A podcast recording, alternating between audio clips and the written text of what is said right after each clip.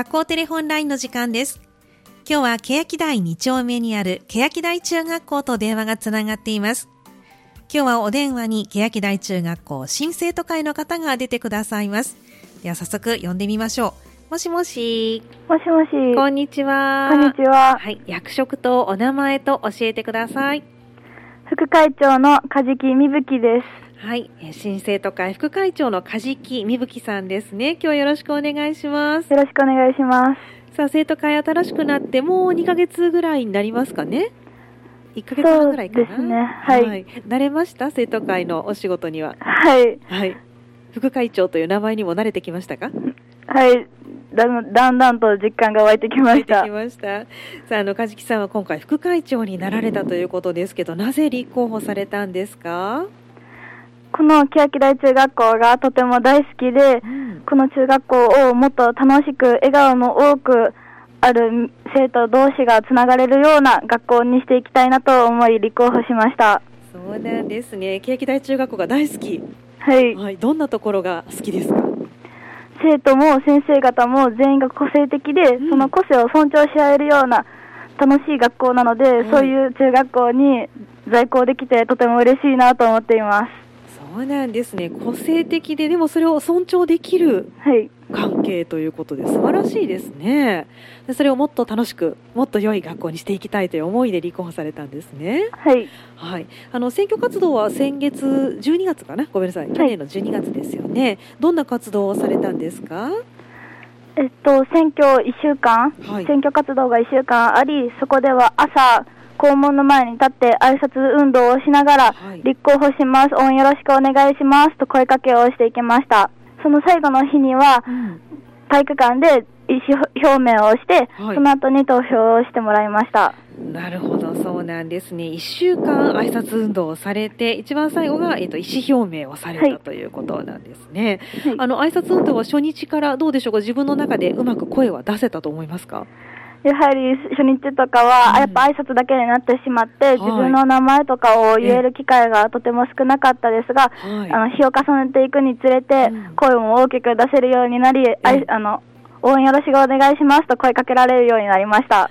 そうなんですね。素晴らしいですね。でも12月ですから朝寒かったんじゃないですか？はい、すごくもう手がかじかみながら、うんでもやっぱり声を出していると、とても皆さんからの,、はい。あの笑顔だったりで心がすごく温まっていきました。そうなんですね。そして最後はあの意思表明をされたということで、はい体育館に集まってということですが、これは全校生徒が集まるんですか？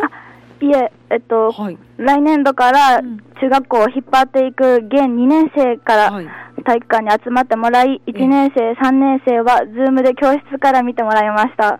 そうなんですね。でも2年生全員でも欅台中学校はね人数が多いと思いますけれども、はいはい。その中であの人前に立ってお話しするというのはいかがでした？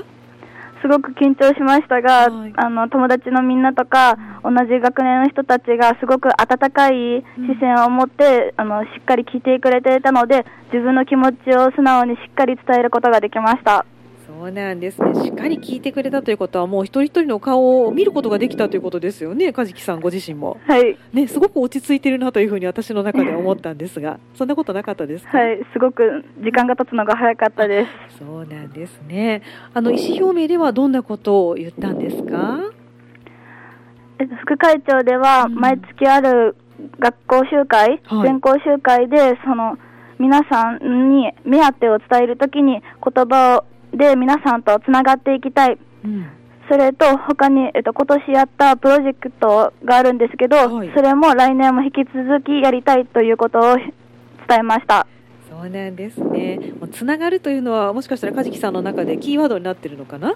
はいねそんな感じがします。そしてプロジェクトを続けていきたいということですが、どんなプロジェクトをしてたんですか？これまで。え今年の2年生はいが今年初めて、あの服の力プロジェクトというものに参加してはい。今年もそれを活用してこの3学年みんながつながって一つのプロジェクトを成功させれるようしたいと思いました、え服の力プロジェクト。はいど、どんなものなんですかこれは？あのユニクロさんがやっているものなんですけど、えええ私たちが着なくなってしまった服を回収して、えはい。それを難民の方々に届けて、難民の方々が必要とされている服を着てもらうというプロジェクトです。そうなんですね。これは、えっと、去年からスタートされたということですかね？はい。じゃあ、それも引き続きしていきたいということなんですね。はい。はい、このプロジェクトは梶木さんも参加されたんですか？はい。私はプロジェクトリーダーと参加して、はい、あのとてもこれは地域ともつながれる、とてもいいプロジェクトだなと思い、今年もやりたいなと思いました。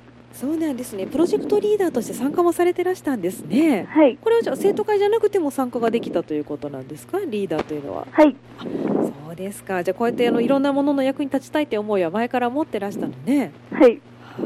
あの地域の方というお言葉が出てきましたけど、これ学校全体ではなくて地域全体というふうに考えていいんでしょうか？はい。はい、学校だけで回収するのではなく、うん、地域の小学校や幼稚園、はい、コミュニティセンターなどにも回収の協力を依頼しました。そうなんですね。すごく素敵なプロジェクトですね。ぜひ今年も続けてもらいたいと思います。はい。はい、これも目標の一つに上がってると思いますけれども、あの副会長としてどんなことこれから頑張っていきたいですか？副会長として、皆さんが楽しく過ごせるような学校づくりにできるよう、他の生徒会役員とも相談しながら、今年はどんどんコロナの影響も落ち着いていき、はい、あの去年だったりとかはできなかったような行事ができるようになってきたので、はい、私たちの代の個性を生かしながら新しい文化を作っていきたいなと思います。あとっても素敵楽しみですね。本当にあの行事ごとがねすごく狭まっていたこの2年だったので、ね楽しみも多いと思いますけれども、はい、特に梶木さんが楽しみにされてる行事って何ですか？これから。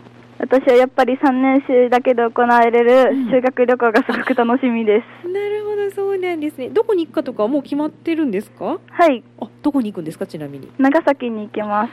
そうなんですね。いいですね。えっと、1泊2日、2泊3日？1泊2日、あ、2泊3日です。日そうですか。楽しみですね。ぜひもう本当コロナの影響なくみんなで存分に楽しめるといいですね。はい。はい。じゃあこれから生徒会の活動も頑張って、そして3年生にね、今年4月からなるということですから、最終学年としても頑張ってください。はい、ありがとうございます。はい。今日どうもありがとうございました。ありがとうございました。今日の学校テレホンラインは欅台中学校新生徒会副会長の梶木みぶきさんお電話をつないでお話を伺いました次回は来週の月曜日富士中学校と電話をつなぎます。来週のこの時間もどうぞお楽しみに。以上学校テレホンラインのコーナーでした。